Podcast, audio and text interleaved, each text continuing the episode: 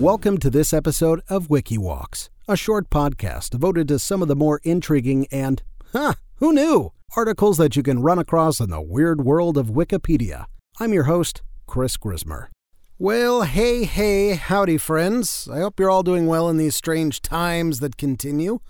Maybe soon we'll all be able to venture out of isolation and see friends that we recognize. It's always nice, right? To be recognized by a friend. Well, if you're listening to this episode in the U.S., who do you think was the first country to recognize the U.S. as its own sovereign nation? Maybe France? Maybe Spain? I mean, the French helped us in the Revolutionary War, right? But no, none of these answers are correct. It was Morocco. Yep, that's right. The small North African nation was the first to look at the former Confederation of Colonies and say, now that there's a country. The United States of America's legit. So, yes, America's oldest unbroken treaty relationship is with Morocco. The treaty was signed by Thomas Jefferson and John Adams and Sultan Muhammad III. It has lasted over 236 years and is called the Treaty of Friendship. Formal relations between Morocco and the U.S. began in 1777 as George Washington and his troops took the field to make good on the Continental Congress's Declaration of Independence, the Sultan of Morocco, Mohammed III, granted American ships recognition and safe passage through the Straits of Gibraltar and in Moroccan ports. It was a dangerous business going through this part of North Africa, as it was infested with experienced and cutthroat Barbary pirates. That's actually part of the reason Morocco recognized the U.S. as an independent. Great Britain, France, and Spain were already paying protection money to the Barbary pirates, but if the U.S. is independent, well, uh, then they aren't really covered under Britain's agreement. It's kind of like if you wanted to run away from your parents and the first organization who recognized you as independent is your parents' insurance company. Negotiations began in 1783 on a formal treaty of commerce and friendship, which was signed in 1786 by Adams and Jefferson.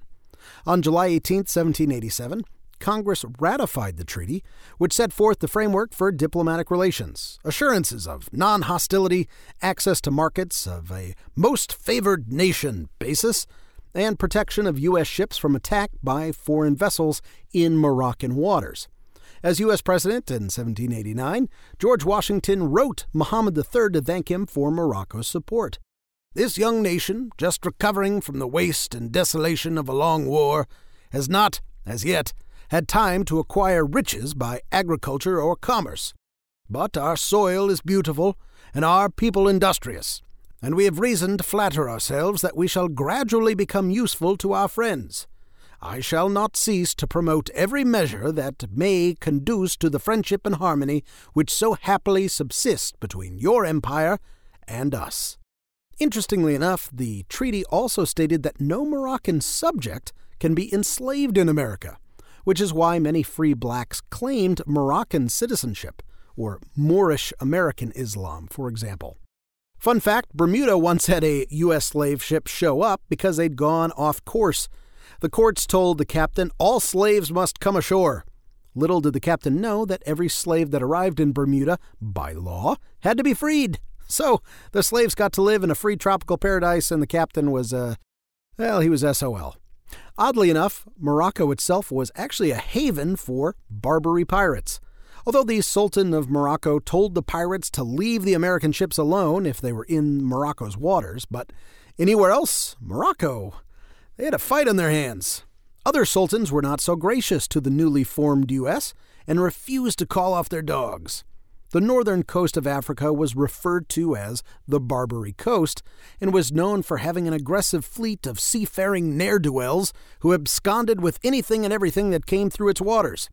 The United States actually went to war against these pirates twice in the early 1800s. Although we didn't go it alone, we fought alongside Sweden. Yep, that's our good good ally Sweden, uh, which is super random. Many of these pirates were actually based in the Ottoman state of Tripoli, which is now in present day Libya.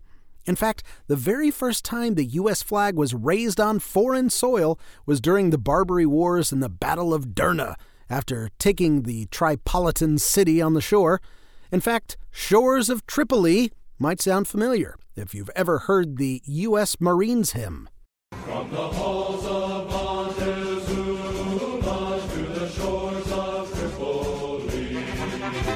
I honestly could do about 10 hours on the Barbary Wars, which nobody knows about. You know, you've heard War of 1812, Civil War, Mexican American War, Spanish American War, all the world wars, those things. But the Barbary Wars? Those were really America's first big wars after the Revolution. And the U.S. Navy was born out of our need to do trade in Europe and through the Mediterranean, and can trace much of its origin to these skirmishes. Ironically, given the proliferation of Islamophobia in America today, it was Muslims who first recognized the U.S. as a country. The Dutch were second, by the way. It might surprise you, the language contained in this long, unbroken treaty with our Moroccan friends. It might, in fact, turn your understanding of our founding fathers a bit on its head. So, I'm going to present it here without commentary. I'm literally just going to read what is in the Treaty of Tripoli, aka the Treaty of Friendship, our longest unbroken treaty. All right? You ready? This might surprise you. As the government of the United States of America is not, in any sense, founded on the Christian religion, as it has in itself no character of enmity against the laws, religion, or tranquility of Muslims, and as the said states never entered into any war or act of hostility against any Mohammedan nation, it is declared by the parties that no pretext arising from religious opinions shall ever produce an interruption of the harmony existing between these two countries. Whew! Okay. So, there you have that. The longest unbroken treaty we have is with Morocco, wherein we state we are unequivocally not a Christian nation, helped protect us from some African pirate ships, and led to a war against other pirate nations with Sweden on our side, and served as the inspiration for the Marine hymn. Hmm. Bet you never learned all that in history class.